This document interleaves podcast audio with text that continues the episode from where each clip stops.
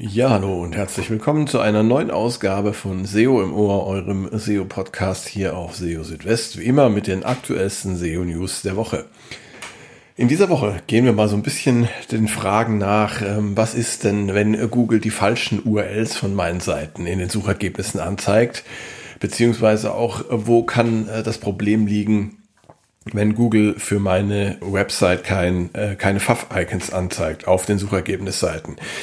Denn ähm, ja, das sind Dinge, die gehören ja eigentlich schon fast zu den Grundlagen der S E O und ähm, ja, dazu gab es jetzt auch in dieser Woche ein paar Neuigkeiten und das bietet mir hier die Möglichkeit für euch jetzt das Ganze noch mal ein bisschen aufzuarbeiten. Aber es gab auch noch andere Dinge in dieser Woche, zum Beispiel hat sich Google geäußert zu Kritik von Website-Betreibern, was die Aufnahme in Google News angeht. Das sind ja viele schon lange am Warten, ohne dass sich da irgendwas tut und ohne dass sie wissen, woran es jetzt überhaupt liegt.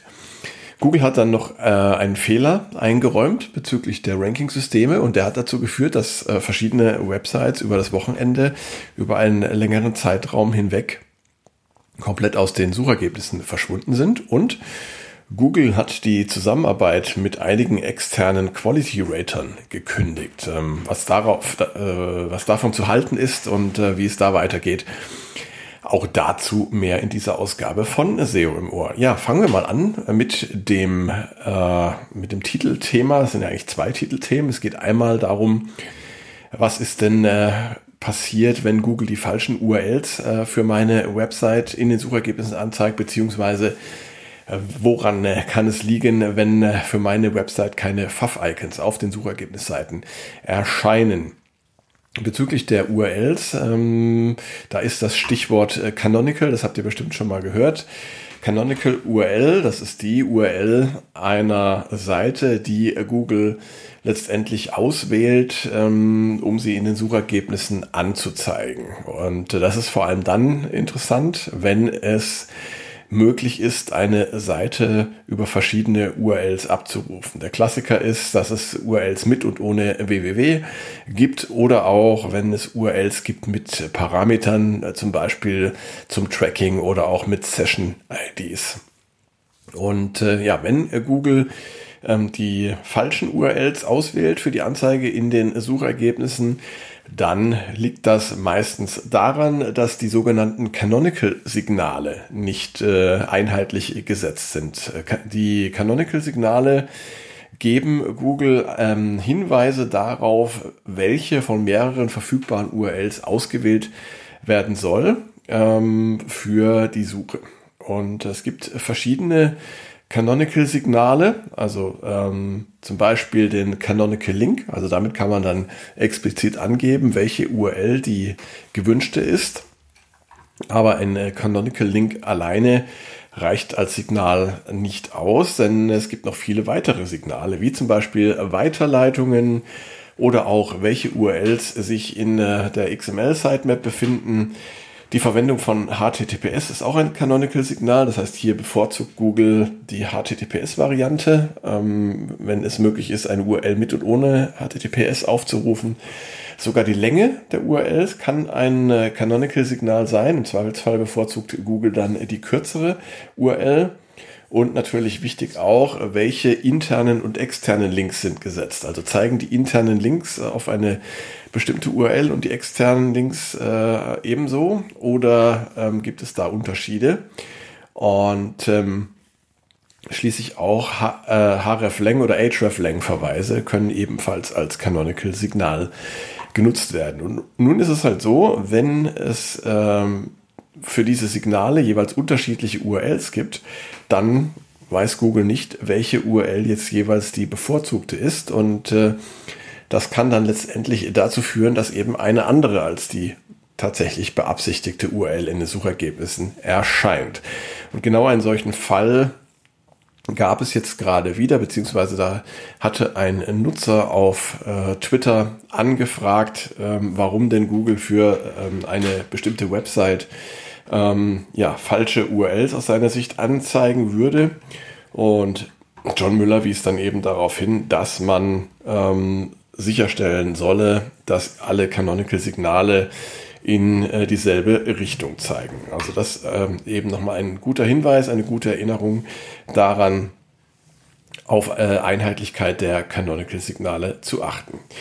Ein anderes Thema, was auch die Darstellung auf den Suchergebnisseiten betrifft, das sind die sogenannten F A V-Icons, also die kleinen Bildchen, die ja ähm, zum Beispiel im Browser, in, im Tab erscheinen, ähm, meistens das Logo einer Website. Und ähm, diese F A V-Icons, die zeigt Google auch äh, seit einiger Zeit in den Suchergebnissen an, seit März zweitausenddreiundzwanzig auch auf den Desktop-Suchergebnisseiten. Und das kann natürlich, wenn äh, solches F A V-Icon angezeigt wird, auch einen gewissen Branding-Effekt haben, solange es dann auch funktioniert und Google das richtige F A V-Icon anzeigt. Doch äh, bei manchen Suchergebnissen erscheint statt des F A V-Icons einfach nur ein Platzhalter in Form eines äh, Globus. Und das passiert dann, wenn es auf äh, der betreffenden Seite entweder kein F A V-Icon gibt oder wenn das F A V-Icon nicht den Anforderungen Googles entspricht. Und äh, wenn man sich das mal anschaut, selbst äh, Seiten von Google haben manchmal Probleme äh, mit der Anzeige äh, des F A V-Icons. Und ähm, das deutet ja darauf hin, dass es hier vielleicht auch in der äh, Dokumentation bzw. auch in den Anforderungen an den F A V-Icons Probleme geben könnte. Und dazu hat sich jetzt auch Danny Sullivan von Google äh, geäußert und er schrieb auf Twitter zu den bestehenden Problemen mancher Websites mit F A V-Icons, dass das zuständige Team das bereits prüfe und man sichte auch Berichte von Personen äh, mit äh, vorgeblich korrektem Code, für die aber F A V-Icons trotzdem nicht erscheinen. Ähm, und er wies auch darauf hin, dass eben ohne den korrekten Code Google keine F A V-Icons anzeigen kann. Und es könne auch gut sein, dass Google in nächster Zeit einen neuen Blogpost zu F A V-Icons als Erinnerung veröffentlichen wird. Ähm, eine der Anforderungen, die Google an F A V-Icons stellt und die auf vielen Webseiten nicht erfüllt wird, das habe ich also auch selber schon öfter erfahren, das betrifft die Größe der Grafik. Und zwar muss hier ein äh, Bild in, äh, in einem Vielfachen von achtundvierzig mal achtundvierzig Pixeln verwendet werden. Also entweder achtundvierzig mal achtundvierzig oder sechsundneunzig mal sechsundneunzig oder hundertvierundvierzig mal hundertvierundvierzig und so weiter. Und ähm, Google muss außerdem auch das F A V-Icon crawlen können. Es darf also nicht per robots punkt t x t gesperrt sein. Problematisch kann es auch sein, wenn es auf einer Seite mehrere Verweise auf verschiedene F A V-Icons gibt und eines davon nicht Googles Anforderungen entspricht. Und ich möchte euch da auch den äh, Beitrag von Glenn Gabe empfehlen. Der hat zum Thema F A V-Icons einen sehr umfassenden Blogbeitrag veröffentlicht und äh, beschreibt dort auch mögliche äh, Fehlerquellen und auch Lösungsansätze dafür. Ich habe euch den äh, Blogbeitrag auch im entsprechenden Artikel auf S E O Südwest verlinkt. Ganz anderes Thema, und zwar die Aufnahme äh, von Websites in Google News. Das ist ja etwas, das äh, schon lange die Website-Betreiber um, äh, umtreibt, denn ja, man möchte natürlich gerne in Google News auch gelistet sein, weil das die Möglichkeit bietet, mehr Präsenz zu haben, äh, mehr Traffic zu bekommen und einfach bekannter zu sein. Allerdings äh, nimmt Google bei weitem nicht jede Website in äh, Google News auf und ähm, das führt manchmal auch zu Ärger, weil dieser ganze Aufnahmeprozess ähm, recht intransparent ist. Ähm, während manche Websites mit vermeintlich oberflächlichen oder sogar kopierten Inhalten in Google News gelistet sind, schaffen andere teilweise thematisch sehr hochwertige Websites äh, den Weg nach Google News nicht. Und dabei ist es oftmals unklar, welche Gründe dann dazu geführt haben, beziehungsweise was denn zu tun wäre, um in Google News zu erscheinen. Und Kritik am Aufnahmeprozess in Google News hat nun auch ein Journalist geübt namens Ryan Siegel, der unter anderem für technische Publika- Publikationen wie zum Beispiel Wired schreibt. Und ähm, er postete auf Mastodon eine Liste von Punkten oder Kritikpunkten. Zum einen schreibt er, es gebe keinen Prozess, um eine Aufnahme in Google News zu beantragen. Und die Aufnahme, die könne auch ein Jahr dauern, was völlig lächerlich sei. Die Google News-Initiative, die gebe viel Geld aus, um News-Websites zu unterstützen, nur um dann zu behaupten, dass eben diese Websites keine News-Websites seien. Und stattdessen würden schlechte Websites gefördert, die einfach bestehende Inhalte umschreiben und wiederverwenden. Das gesamte System für die Einbindung von Websites in Google News sei kaputt und symbolisch dafür, dass Google mit niemandem über seine Maßnahmen spreche. Und darauf hat jetzt Danny Sullivan von Google geantwortet und er hat geschrieben, ähm, als es noch einen offiziellen Bewerbungsprozess für Google News gab, hätten sich die Nutzer auch schon darüber beschwert, dass die Aufnahme zu lange dauere. Und zudem hätten viele nicht einmal gewusst, wie sie sich bewerben können. Ähm, er könne aber die Frustration mancher Website-Betreiber verstehen. Und wie er bereits erklärt habe, strebe er Verbesserungen an. Also er hatte tatsächlich schon mal in einem anderen Kontext erwähnt, dass man da Verbesserungen sucht. Und ähm, er werde auch versuchen, seinen Einfluss diesbezüglich wirksam zu machen oder geltend zu machen. Ähm, tatsächlich ist es für viele Website-Betreiber kaum möglich, in Google News zu erscheinen. Ähm, und dabei fehlt es an Transparenz, denn es ist häufig unklar, woran die Aufnahme in Google News scheitert. Früher gab es eine Reihe von Kriterien, die eine Website erfüllen musste, um in Google News aufgenommen zu werden. Und man konnte sich für die Aufnahme auch tatsächlich offiziell bewerben. Das hatte Google aber im Jahr zweitausendneunzehn geändert. Und seither nimmt Google von sich aus bestimmte Websites in Google News auf. Voraussetzung ist ähm, nach wie vor aber das Erfüllen bestimmter Kriterien, die sich zum Beispiel auf inhaltliche Richtlinien beziehen. Und ähm, diese hat Google auch ähm, auf einer Hilfeseite dokumentiert. Allerdings bedeutet es nicht, wer diese Kriterien erfüllt, ähm, dass dieser oder diese Website dann auch in Google News erscheint. Ähm, und das nicht einmal dann, wenn man die Website im äh, Google Publisher Center angemeldet hat, das Google auch eingerichtet hat, um ja da noch ein bisschen Website-Betreiber zu fördern, was Google News angeht. Aber wenn es eben nicht klappt und äh, viele warten da eben jahrelang drauf, ähm, dann äh, ist ähm, meistens unklar, woran es denn letztendlich gescheitert ist. Hm, gut, also da kann man nur hoffen, dass äh, Google tatsächlich dann Verbesserungen vornehmen wird. Ja, in den vergangenen Wochen waren manche Websites über das Wochenende immer mal wieder komplett aus den Suchergebnissen von Google rausgefallen und entsprechend war auch der Suchetraffic eingebrochen und betroffen waren Websites äh, vor allem mit neuen Top-Level-Domains wie zum Beispiel .consultancy, .care oder .club. Ursprünglich ähm, hatte darüber ja ein äh, Nutzer berichtet, der ähm, aber auch über die Ursache äh, spekuliert hatte und ähm, ja mögliche Qualitätsprobleme der betroffenen Websites ähm, vermutet hatte. Ähm, damals äh, darüber geschrieben hatte der Nutzer namens Thomas Rutzki.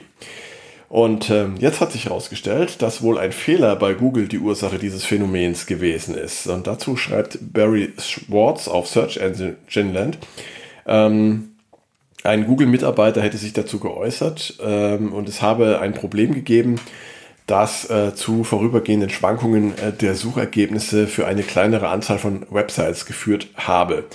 Dieses Problem sei aber inzwischen behoben und diese Schwankungen sollten jetzt nicht mehr auftreten. Dabei sind Schwankungen des Suchetraffics je nach Wochentag äh, völlig normal und auch die Rankings können an Wochenenden anders ausfallen als an Werktagen. Der Grund dafür ist ein anderes Nutzerverhalten an Wochenenden, das mit anderen Interessen verbunden ist. So werden zum Beispiel an Wochenenden eher Themen nachgefragt, die mit Freizeit in Verbindung stehen, während Themen aus den Bereichen Arbeit und Beruf eher an Werktagen gesucht werden. Und das Ganze kann sich dann eben nicht nur auf den Suchetraffic äh, und auf die Anzahl der Impressionen und Klicks auswirken, sondern tatsächlich auch auf die Rankings.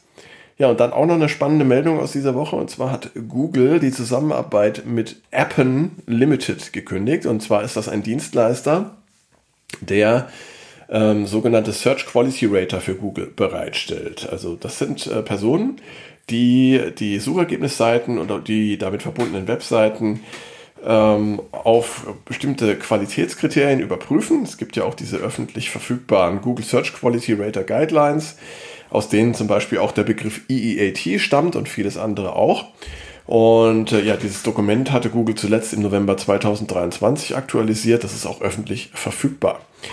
Und jetzt hat eben Google die Zusammenarbeit mit einem wichtigen Dienstleister für externe Quality Rater ge- gekündigt, und zwar Appen Limited. Und äh, dieses Unternehmen gab das in einer Mitteilung bekannt. Demnach ähm, hat Google dem Unternehmen mitgeteilt, es werde zum neunzehnten April zweitausendvierundzwanzig seinen Vertrag zu den Inbound-Services mit Appen beenden, wie es heißt. Noch zuletzt hatte Appen Stellenausschreibungen für Quality Rater veröffentlicht. Ähm, Und jetzt stellt sich oder stellten sich manche die Frage, ob das bedeutet, dass Google sein Quality Rater Programm insgesamt einstellt. Es gab jetzt aber auch Meldungen danach, ähm, die ähm, in die entgegengesetzte Richtung lauten. Und zwar habe Google einfach ähm, die Beziehungen zu verschiedenen Dienstleistern äh, überprüft und habe sich in diesem Zusammenhang eben mit Appen Limited äh, getrennt oder von Appen Limited getrennt. Ähm, es soll aber weiterhin Qualitätstests geben und das Ganze soll nicht auf, auf K I umgestellt werden. Das heißt also, diese Quality Rater und auch die Quality Rater Guidelines werden sehr wahrscheinlich weiterhin ähm, von Bedeutung sein und äh, auch weiterhin von Google genutzt werden.